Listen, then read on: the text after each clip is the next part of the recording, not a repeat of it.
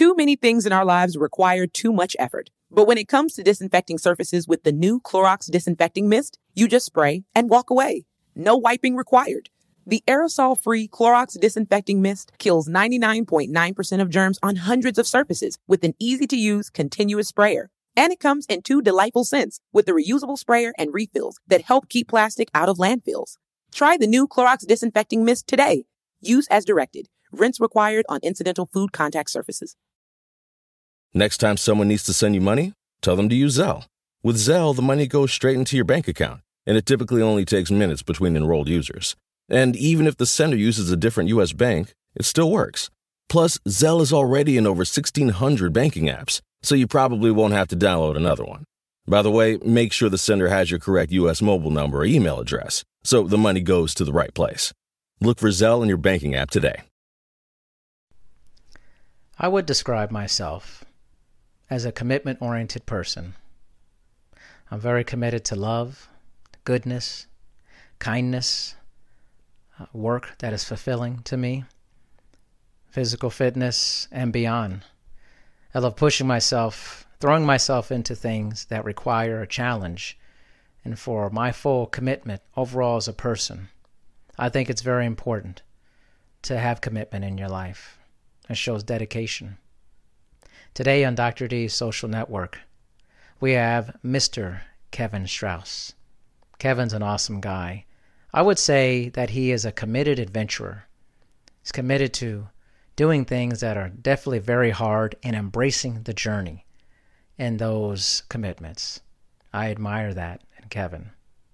So before we get to our conversation, listen to a little bit of music to get your mindset, get your mind frame right, and then we'll launch into the conversation with Kevin.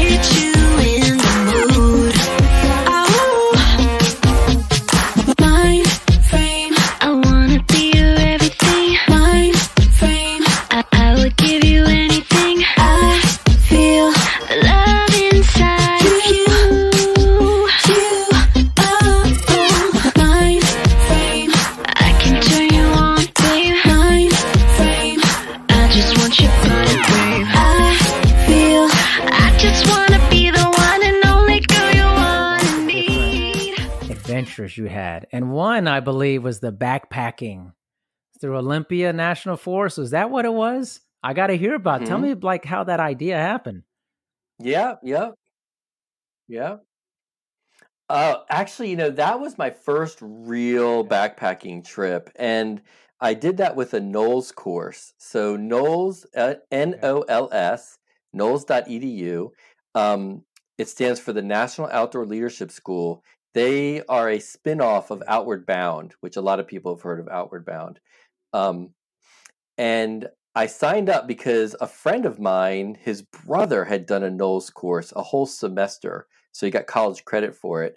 So for like an entire semester, he lived outside, you know, adventuring in the wilderness. And I was like, oh my God, that sounds amazing. And I always thought it'd be really cool if you could just like pick a direction to walk and just walk straight and whatever you came up against you just dealt with it right? Yeah. if it was a mountain if it was a forest if it was a river whatever it was you just deal with it. Uh, i just thought that would be really cool. So i was looking for a vacation when i was like 29 years old. I think i was 29 or 28 years old and um, and you know, I heard about NOLS and and his brother had done it, and I signed up for a course. It was a three week expedition, so that was going to be twenty nights, yeah. sleeping in a tent. and I chose a course. Yeah, and I chose a course that covered wilderness travel, glacial alpine travel, and then it had technical rock climbing for four days at the end.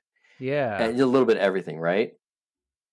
And I chose a course, yeah, and I chose a course that was um that was like a teacher, like an instructor's kind of course, so that it was actually called an educator's course because I thought, oh, it'd be really cool on vacations from my regular day job as a biomedical engineer to lead expeditions you know, and take students out on other NOLS courses where I'd be the instructor. So that's why I took this educator's course. Plus, the educator's course also had an older um, group of people. Most people doing NOLS are maybe in their late teens or early 20s. And I was like 28 or 29 at the time. So a, a little bit older Right, crowd, you know. Um, yeah. So we started out and i remember the first day before we even hit the trail we had a group um, a group meeting. So there were i think um, there were two instructors and i think 11 students. And one of the students shared we were sharing what our concerns were about this adventure that we were going to go on. And he's like you know i really want to stretch my comfort zone. And that's the first time i heard about this concept of the comfort zone, you know, these three concentric circles. The comfort zone, your stretch zone, which is where most learning really occurs, and then your oh shit zone. We're all good. That Yeah, out. It's all good. So you can call it your stress, your stress zone, right? And when you're in your stress zone, you're you're freaking out and you're like way beyond, you know, like what you can deal with and manage. But when we stay in our comfort zone, we're not really doing a lot of learning and growth. Um, but in your stretch zone, that's where the growth. It's, it's hard, it's challenging, it's difficult, but that's where you can really grow. And that has still resonated me. This is in 1998, so that really resonated with me, and um, it stuck with me ever since. And and more recently, I've been landing on this idea that that we are so averse to our stretch zone because it's Yeah. uncomfortable that we're staying in our comfort zone and i actually believe our comfort zone gets smaller and smaller the more we don't stretch it stretch into our stretch zone. And and i think we're really stuck in this pattern of being as comfortable as possible and we're not growing we're not learning and as a species we're really kind of struggling. Um so that's just where i am today on that but back to the backpacking i'll tell you what man that was like one of the hardest things i've ever done in my life. My comfort zone was so small when i started that trip my stretch zone was only a little bit further and everything else was my stretch my stress zone. But by the time i finished that 3 weeks my comfort zone was was so far beyond my original stretch zone. My stretch zone was humongous and if you can see my hands they're like off the screen wide now. And my stress zone or my oh shit zone it, it was going to have to be like a tsunami or something for me to be freaking out. Like i felt like i could handle right. anything because of what we went through in that course. And i'll tell you there was one day when we got our re-ration after the first seven days we got our re-ration so we got more gear because we were hitting the alpine area with um, you know ropes and harnesses and crampons and pickets and ice axes and i mean this is like real mountaineering stuff. My backpack weigh and 12 days of food my backpack Whoa, weighed 84? 84 pounds. That was like like 66% of my body weight at the time. Everybody's was like that much like to their body weight percentage. We needed help. We had to help each other put our packs on because they were so big. We couldn't even do it on our own. Huge so that's 1998 you know fast forward 22 years and i just was on a backpacking trip only for two nights um, over labor day weekend in, in 2020 and for the two nights including all my food and my water i was under 17 pounds Uh, much lighter. with everything shelter kitchen sleeping much lighter. so yeah, Wow. that's just one of the adventures. And How gosh, how far did you learn so hike every day on the 20 days? You know, it really depended on the day and the terrain, and we did a lot of off trail, like bushwhacking travel. So, I mean, you know, a really a a long mileage day might have been like 15 miles, maybe 12 miles, maybe. Um, but there was one day that that we covered four miles. It took us Wow. 14 hours Was it the elevation? Like what was it? The, because the terrain was so Well, we start actually it might have been seven miles that day, but we started out with this. Well, first we had to go up this huge snowfield up the side of a mountain, so we had to kick steps. There was no trail to walk on. We had to kick steps and follow each other. It was slow going. Um, and then we came down through a boulder field. So we were rock hopping boulders the size of refrigerators, small cars, rock hopping with, and at that point, the, the pack was about 66 pounds or 60 pounds. Um, and we're just rock hopping uh, boulders for like three hours, baking in the sun. We only had a liter of water from eight o'clock until two o'clock because there was no water to be found. Um, and then at like two in the afternoon, we, we could fill up our one water bottle. Um, and we didn't get water again until like nine o'clock at night. And um, we didn't get to camp until uh, like 10 at night. So that was a 14 hour day. And we covered like, I don't know, four or seven miles. But we were, you know, sidestepping down a mountain. Again, no trails, just in the brush. So it was just really slow going with these giant packs getting caught on trees and limbs and not knowing where we're going. So trying to navigate. And yeah, we had another day that we covered two miles. It took oh us my 10 hours because we had to fix ropes. I know, right? It's ridiculous. We had to fix ropes and um because it was so dangerous, it was so steep that you couldn't just, you know, go free, you know, like free walking. You had to use a, a line to, you know, balance yourself, steady yourself in case something really bad, like you slipped or something. We had to ferry our packs up like embankments that were like 10 feet high. Um, and again, these packs are in the 60, 70 pound range or whatever. So it's like just putting one pack up 10 feet is, is a major effort. So it just depended on on the terrain, I see. you know. Wow, that sounds amazing. So, like yeah. what was the hardest day out of that 20 days? Um I'd say the hardest God, it's hard to remember all the way back, but really, um, it was like the third day um that I hadn't gotten my backpacking legs yet. And and we we went up this ridiculously steep, long mountain. And I mean, I thought I, I thought I was just going to collapse. Like it was just, you know, I was so exhausted and I'm moving so slowly, and I, I was like, I can't do this. Like I I can't do this. And at the end of that day, um, and, and that was time we were we the terrain that we were on at the time.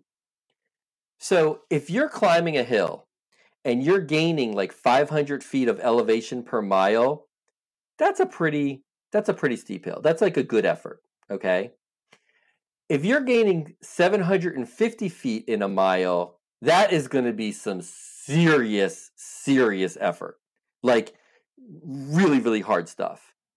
And we were on this terrain that that third day where we were gaining a thousand feet per mile for a couple of miles. Like it was it was so steep that you know sometimes you're like hands and yeah. knees kind of kind of like it's it's really really difficult. And I, I was like, I, I can't do this. I can't do this for 20 nights. Like this is this is beyond me. Like I have to quit, you know, like I'm done, you know, and I was ready to quit. So I had a conversation with one of my um, instructors. You know, we we got to camp and I was in his tent with him and we were just talking. And I was like, I, I, I think I'm done. I don't think I can do this. Like I, I'm done. He's like, Oh, are you hurt? You know, did you break any? He's like, No, no, you can't quit. I mean, we're that's not an option. You know, unless you need to be medically evac'd out. There's we're in a place where you can't get help unless it's like a helicopter it's not like there's a road nearby that you can like hitch a ride or something. We are in nowhere land, you know? And I was like, oh my God, like I, I have to do this. And I wasn't the only one that Yeah, wanted to quit. yeah. There were like two or three other people that wanted to quit also. And we weren't allowed. So Wow. there's no choice. So you you just have to keep going. That's it. Like it's not like I'm gonna you know break my own leg um, because I'm not at that point yet. But you know there are people in war who will right shoot to get out of themselves it. Yeah. because they're like I'm I, I'm done with this to get out of it. Yeah, that's a real thing.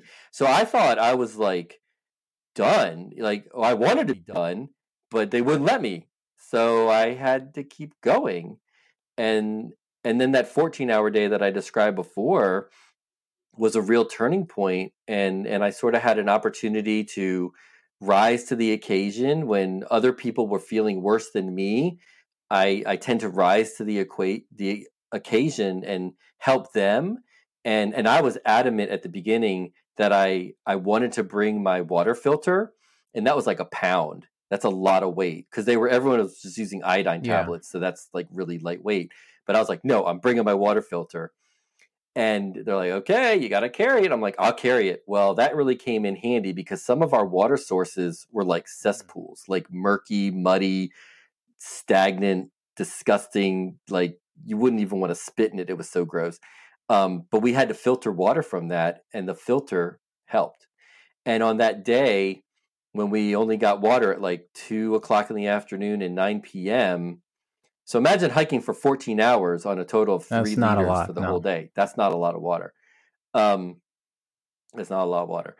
Um, so, um, but luckily, having the water filter, we were able to get water at that two o'clock source because it was just like water in grass, like low lying grass.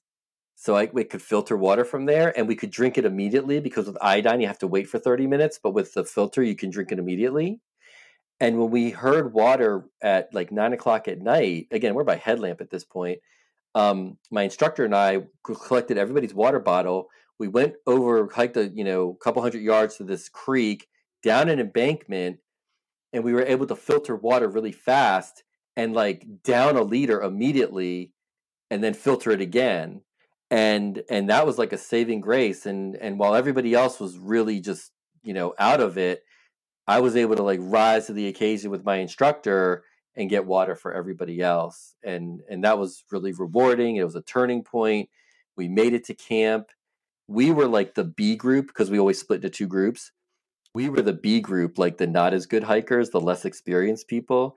But the A group never even made it to camp that mu- that night. They ended up just bivvying Yeah. on the side of this mountain that we were hiking down for hours and hours. So we felt Wow, kind of cool man. about I that. mean, it sounds like you were at a you were at a period of like that was a hard day. almost, but then like because you had no way out, you just had to do it. Yeah. It's kind of an interesting aspect about life is like you sometimes give yourself a way out versus if you're just told no there's no option Right. here you have to continue and what you can do when you're given no, no option. option.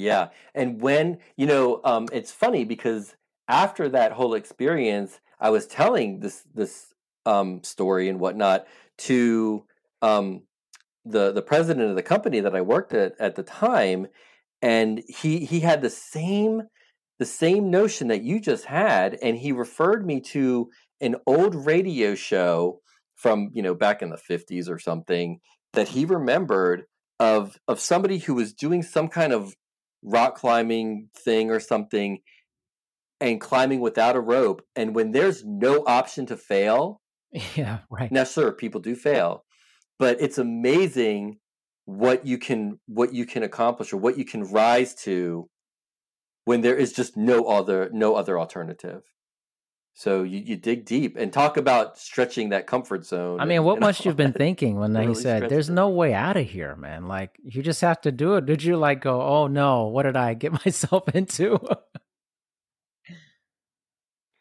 I mean, I think I wanted to just cry. Like I'm like, how am I going to do it? Like I don't, I absolutely don't know how I'm going to do this at all. But you know, with the support of the instructors who were amazing. I mean, ridiculous. Um, and and being in it together with the other students um, and a couple of people who also wanted to quit and were not allowed to. um, you know, we just took one day at a time and helped each other wherever we could and needed to. And if we had a bad day, then we just supported each other. And if we had a good day, you know, we celebrated. And um, and day by day we each got stronger and more confident and more supportive and quite honestly after that sixth day um, that 14 hour day the next day was a rest day um, which was good um, but after that i was like oh i can do this yep, yeah that's it. it's incredible what you said sounds like life to me you know you have good days you have bad days hopefully you have people to support you in both of those things. It's just a good lesson for life, feels like. Mm-hmm.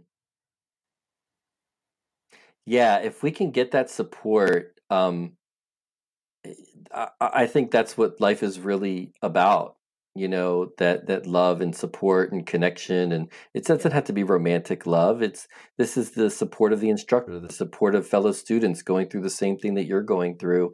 Um, yeah, yeah, I really think that it, it is an amazing lesson. And don't, don't get me wrong, man, there were still some really tough days. And I'll tell you about another really tough day real quick. Oh, we got plenty of time. How long our conversation's going to be today? okay, cool.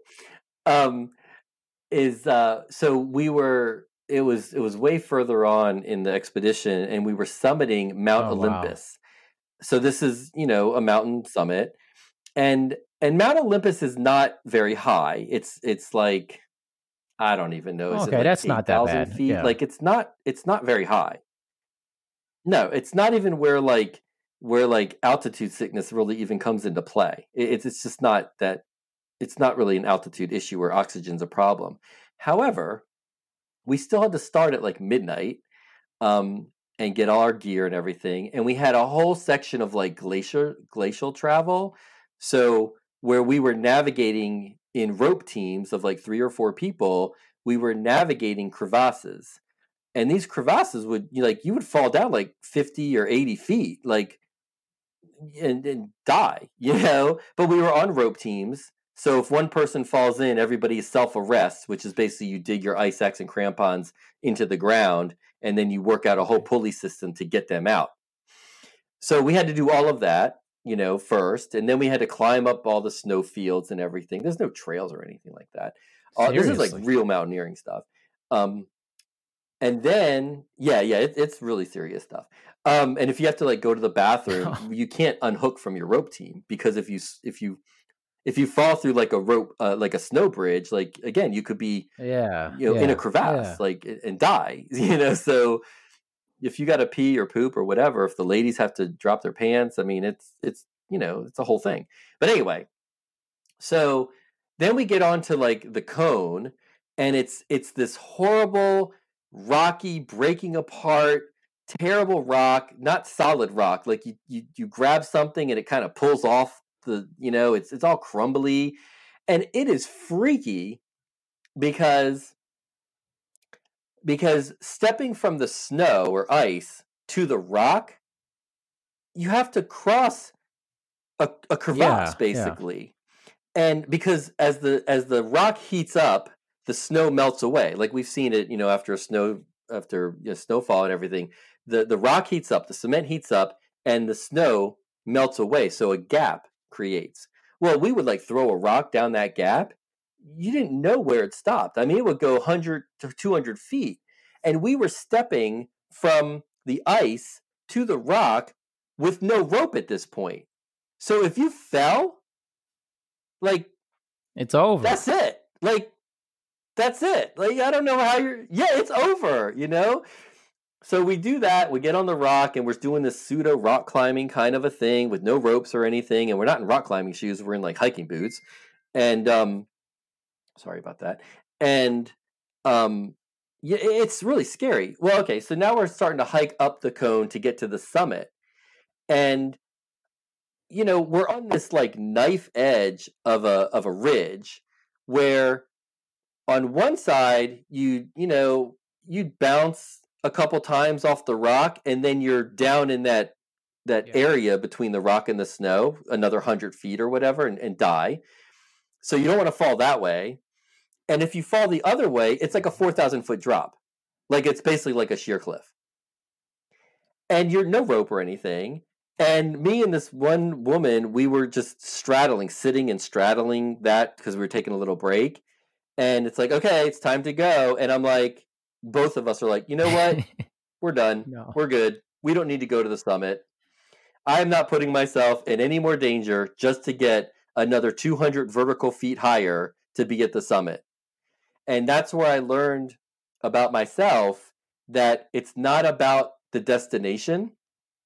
I don't have to be a peak grabber. I don't have to get to the summit.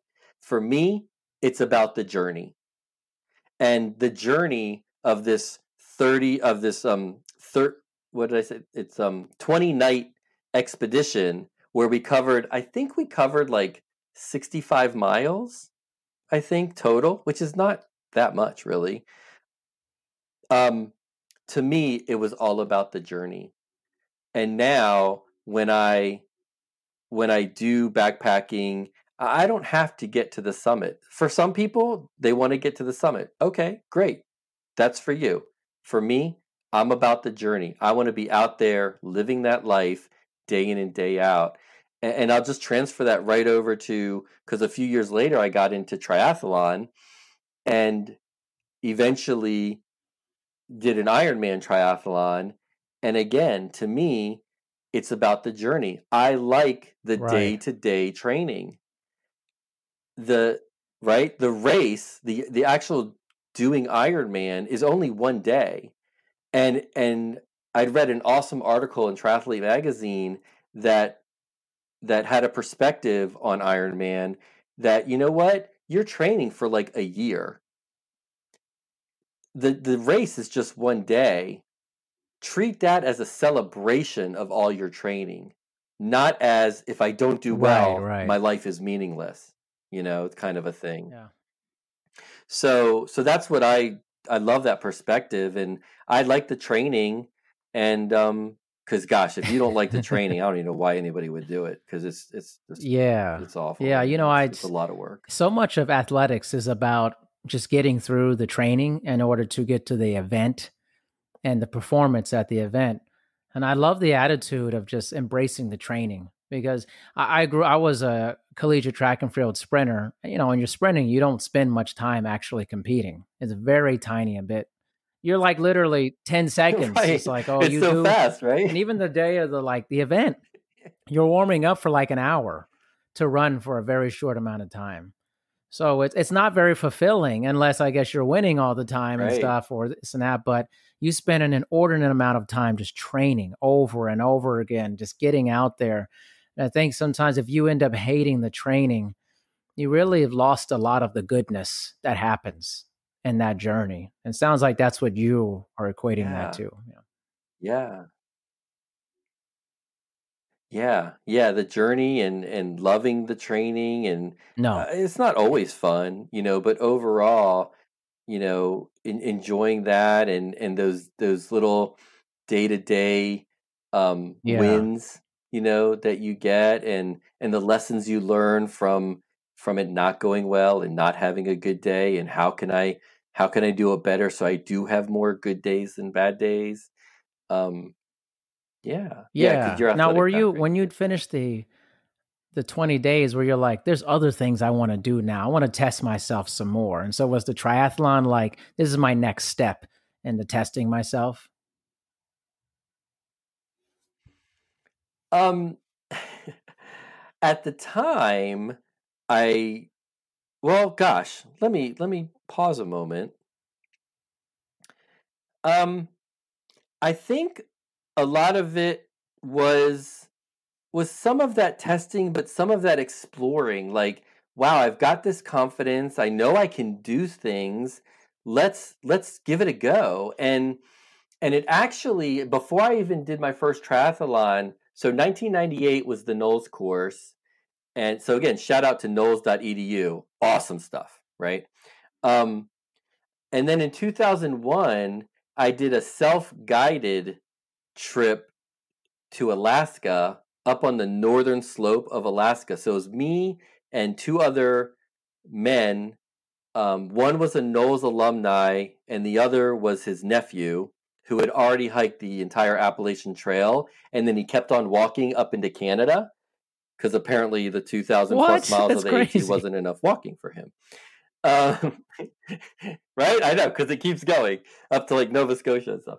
Um, so the three of us did a self-guided trip, so we didn't have any expert person or anything with us, and uh, you know got a bush pilot, dropped us off literally in the middle of nowhere. Um, so we were like hundred miles north of Arctic Village, Alaska. And Arctic Village, Alaska, is like ten miles north of the Arctic Circle.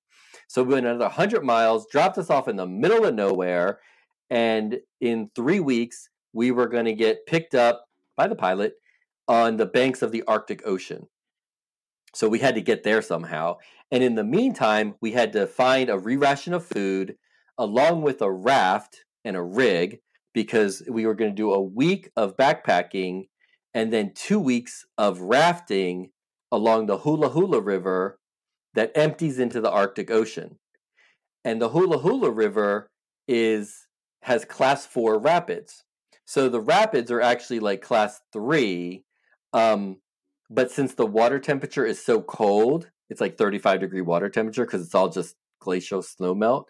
Um, you actually up it a level to class four. So basically, if anybody falls in, you immediately have to get them out and get them warm. So like because also you know you're not going to have leg function right. or be able to tread water for too long. Anyway, so that was that whole trip, and it was right after that trip that I did my first triathlon. And you know, it's funny um, the idea I was doing a lot of rock climbing at the time, you know, which which happened after the NOLS course, and you know, it's fun to just go on adventures, see what you can do, explore.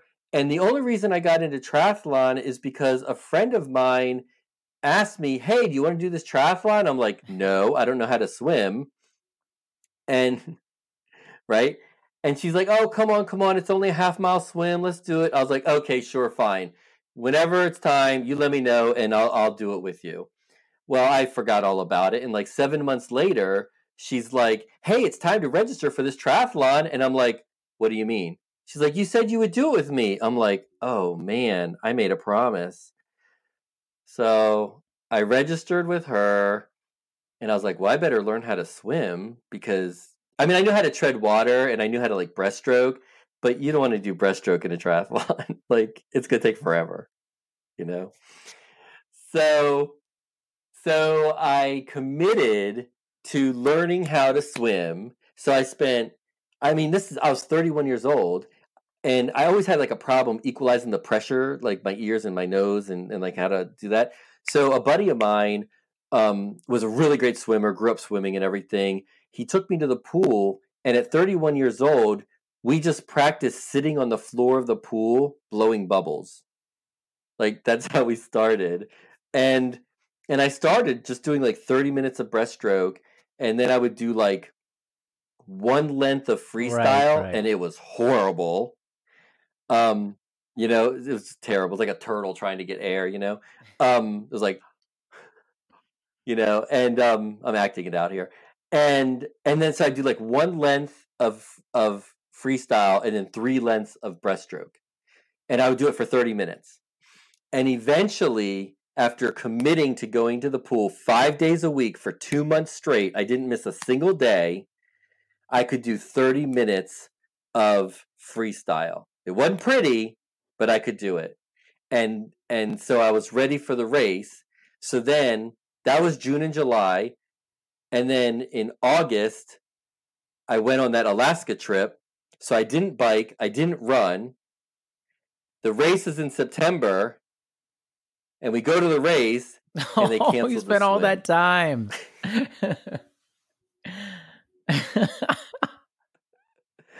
they canceled the swim because the water was too rough. It was an ocean swim. so they did it as a duathlon. So it was a run bike run, and I was with some rock climbing friends also, because we because that's when the Eco Challenge, which is an adventure race, was like this big popular thing. It's funny they just started it up again. Amazon on, Prime, like, yeah, Amazon Prime or something yeah. right now. Mm-hmm. Mm-hmm.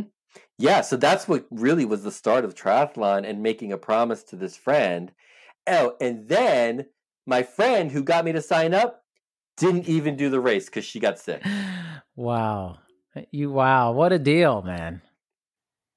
So it's ridiculous, right? So then, and we figured we'd do the road race triathlon first before we go off road with the whole eco challenge thing. And then, but then I didn't get to swim, right? So I was really upset.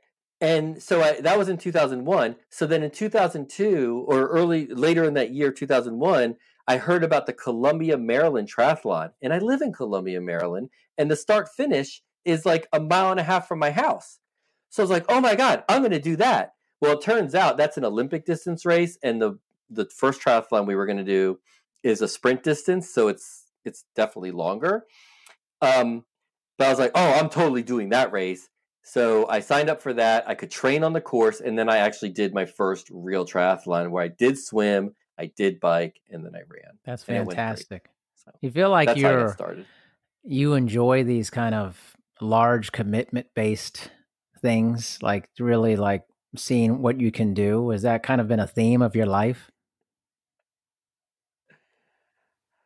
Yeah, yeah. I'm really good with commitment. Um, sometimes it might take me a little while to make a decision on something. Like I need to process it maybe for a few days, a few weeks, even a few months.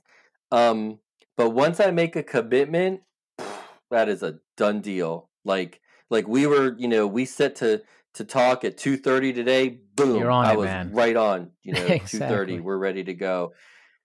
So I just I value commitment. I value integrity is something I is one of my highest value traits. So if I say I'm going to do something, it's as good as done. You can always count on that. Um, so I'm the same way. yeah, Very similar. yeah, Yeah. And challenging. Yeah, I want to test myself, but I Mhm. wanna but I want yeah, to with your be athleticism. I want I want to be committed to several things deeply. Like when I'm in it, I'm going to do it. So like when I started my podcast, it wasn't like, well, I'll do a couple episodes here and there or I'll do it like once a month. I'm like, "Oh no, no. I'm going to put out a lot of Mhm. episodes. It's going to be a lot." And I just keep Yeah. chugging. And so it's funny when I talk to people about it, they're like, "How many episodes have you done?" I'm like, "I'm closing in on 200 and a little over a year." They're like, "What?" I'm like, "Yeah, I just Oh, like nice. if I'm going to do it, I want it to be like amazing Yeah. and push myself and talk to a lot of people, man. That's just how I'm built, you know. Yeah. Yeah, and then it's so rewarding because you know you're you're pursuing something you're passionate about, you're fulfilling it in a way that you value. And, you know, and other people might value something different, and that's fine. But this is what you value, and and that's the reward, and and that's awesome. And and then you get the following, your consistency.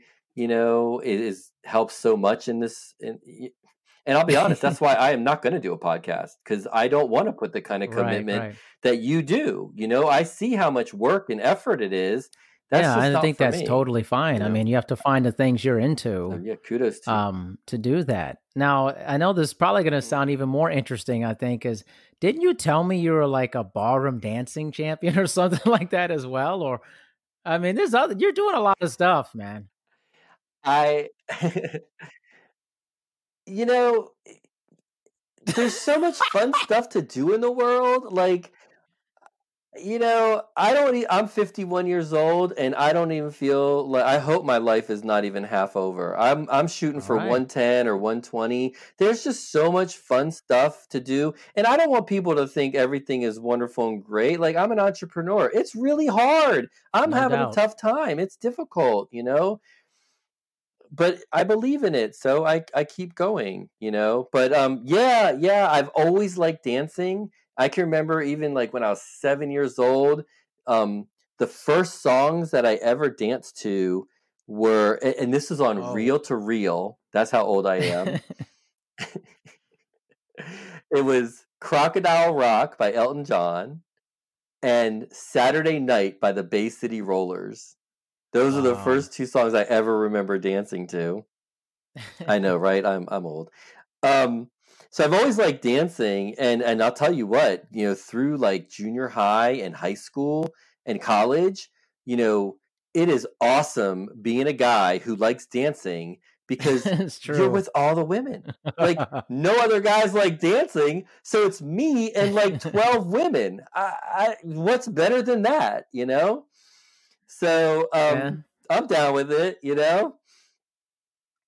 Of course, then I probably dance a little like a girl, but whatever, that's okay. Just dance however you like. Um, so yeah, so one day, uh, you know, a friend who's into ballroom dancing was like, "Hey, what are you doing?" It was like a Sunday, and I'm like, "I'm not doing anything." oh, it's Uh, oh, it froze for a second there. Yeah, I hear you. No, it's good. Are you Yeah. hearing me? Oh, okay. Um, okay, cool. So, so this one Sunday, you know, I'm talking to my friend. She's like, "What are you doing today?" I'm like, "I'm not doing anything. What's going on?" She's like, "Oh, there's a free ballroom dance class at at GW University down in DC." She's like, "Can you be here in like an hour?" I'm like, "Yes." So I just, you know, jumped in my car, went down, took this free ballroom dance class, and I, I liked it. I, I was terrible, you know, I was just horrible. Um, but it was fun and i didn't care about messing up or whatever because that's part of the fun too uh, just embrace being terrible and um and she's really good so then she's like you know giving me lessons and and then i started going to that regular sunday class because it was free and fun and and uh, then you know eventually there was a competition that was coming up and I, I didn't really care about the competition but i was like you know it's hard to find males, you know, dancing, so it's hard to get the male female couples. So I was like, you know, if any woman wants a wants a partner, if they don't have a partner, then sure, I'll I'll partner with them and I'll dance with them, but I don't really care about the competition. Um so there was a a, a woman who needed a partner. I was like, sure, you know, I'll do it. So we practiced some and my friend gave us some private lessons, which was incredibly helpful. Um so we go to this ballroom dance. It's called Bam Jam at University of Maryland. It's every year in like April. So we were only dancing for two months. That's it.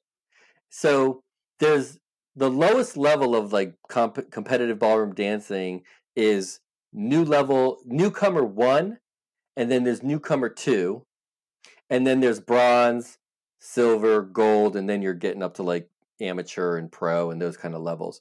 So newcomer one means you've been dancing from zero to six months. And newcomer two is you've been dancing from zero to 12 months. So, you know, we're so beginner, right? But we enter the, the international standard. So as newcomers, we only had to dance waltz and quick step, as opposed to the full spectrum of standard of international standard, which is waltz, quick step, foxtrot, Viennese waltz, and tango. But we only had to learn two dances because we're beginners. And um, and we ended up getting second place. This is out of like 30 couples. We got second place in waltz, second place in quick step, and we got second place overall. Wow.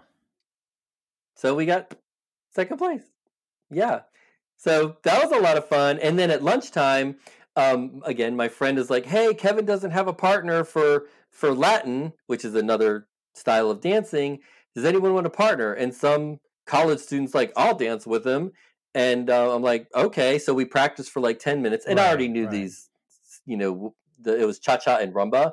I had already known them a little bit, so we practiced for like ten minutes, and we ended up getting second place in rumba, and I think second or no, maybe first. I don't remember. It was we got second place overall in Latin, and there were only about fourteen couples in that. So yeah, so we do pretty well and got our ribbons and all that kind of stuff, and it was fun and yeah. But I haven't really danced. it's, it's but it's a testament to like you just trying things and and putting yourself out there and being open, which uh, is a beautiful thing. Thank you. Thank you. Yeah, you know, trying things and not being afraid to fail. And and I think part of where that comes from is I can't think of a semester in college where I didn't fail at least one test. I mean, I'm used to I, I Right, fail all the yeah. time. You know, like I I just you know, like it was hard. You know, I studied really hard, but I was a mechanical engineering undergrad and it's hard. And so I was like, you know, I'm going to fail. And you know what? I'll take it back even further.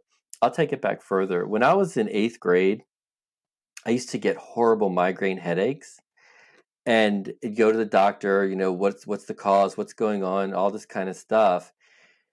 And and we couldn't really figure out the cause, but I used to get like so stressed out about about school and about studying for tests and getting good grades and and and try all that. And I would get so stressed out.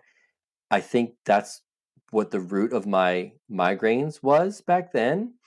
So I adopted this attitude where, you know what? Fuck it. You know, if I fail, I fail. Fuck it. I'm not stressing out about a stupid test anymore because I'm I'm literally these migraine people have had Right. migraine. It's Yeah. debilitating.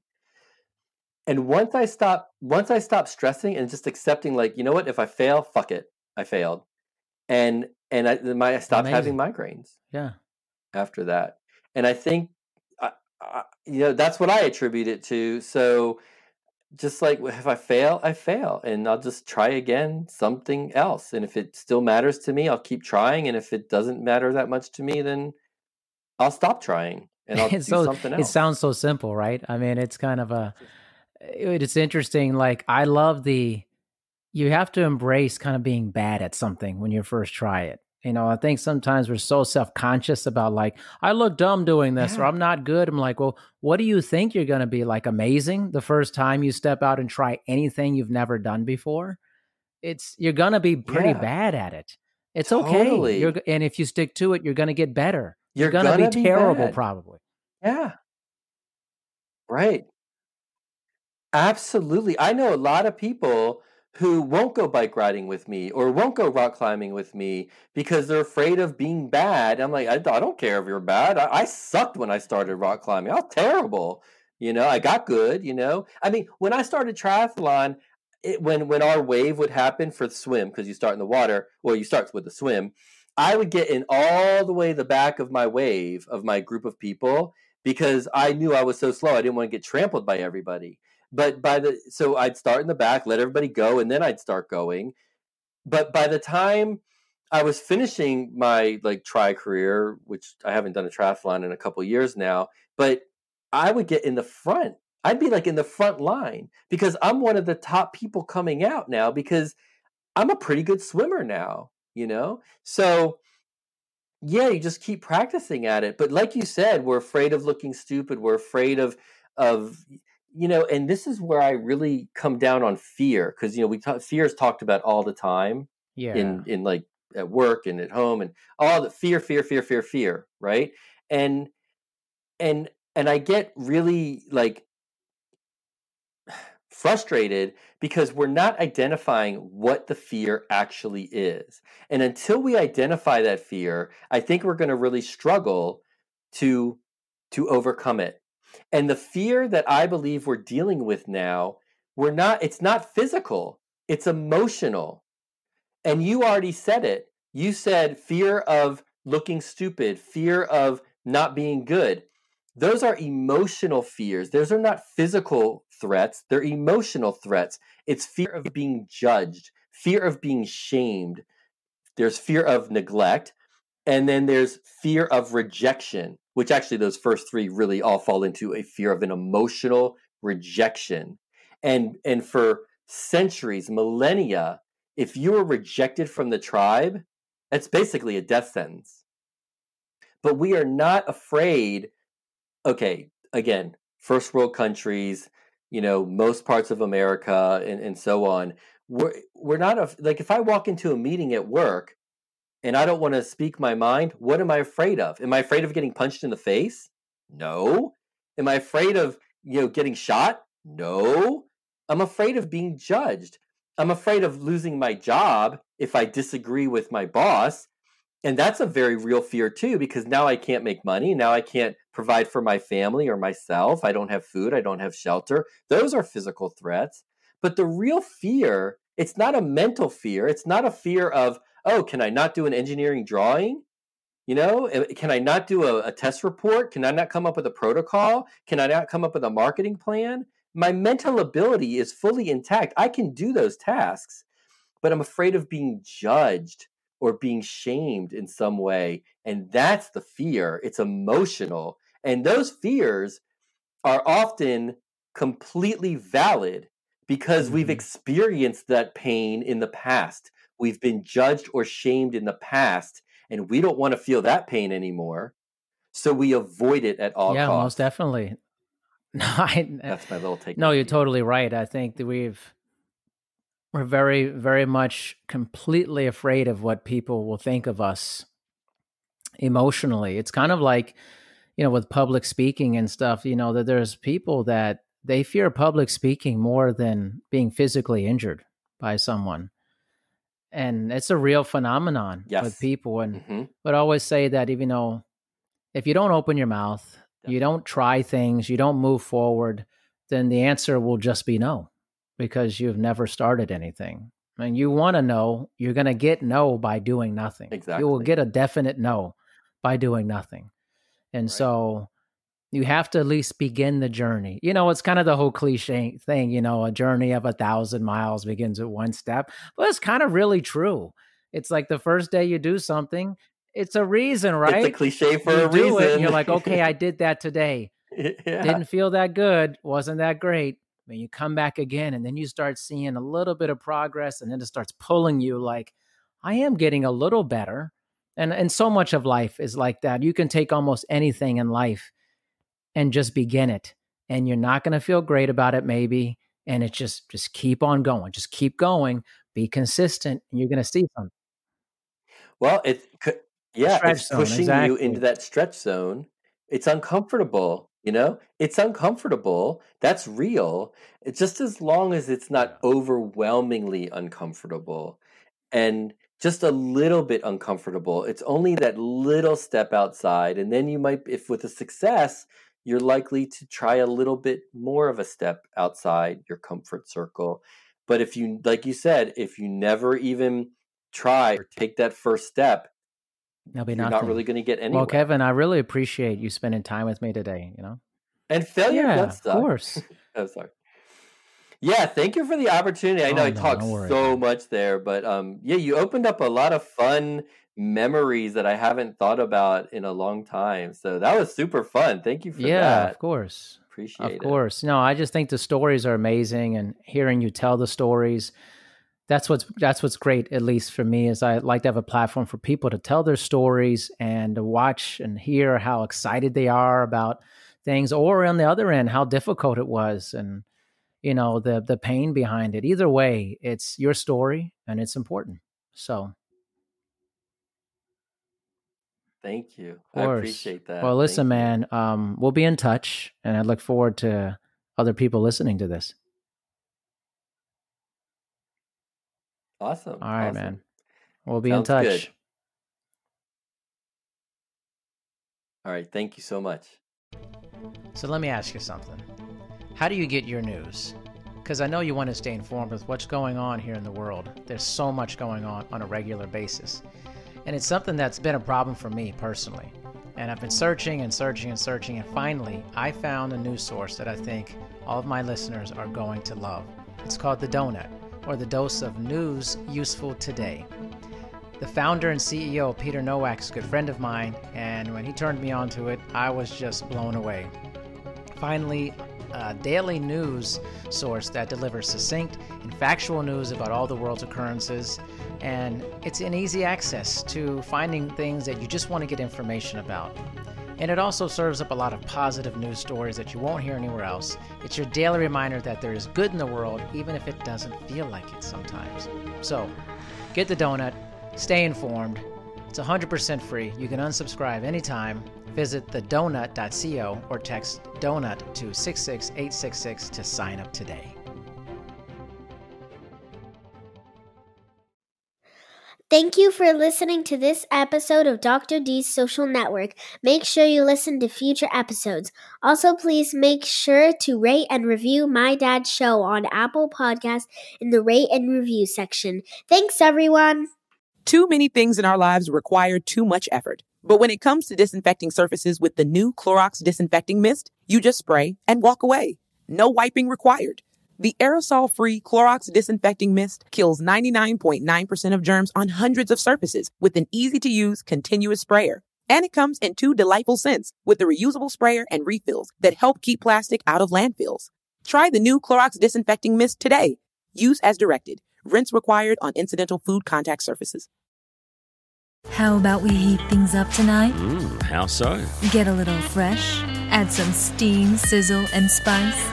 Wait, you're talking about going to Outback again, aren't you? Fire things up at Outback Steakhouse. For a limited time, try our bloomin' fried shrimp or get fresh with our new strawberry salad. Go big with our bone-in ribeye or the filet and grilled shrimp on the barbie. Then cool off with a cucumber crush or peanut koala. Try them all before they're gone. Let's Outback.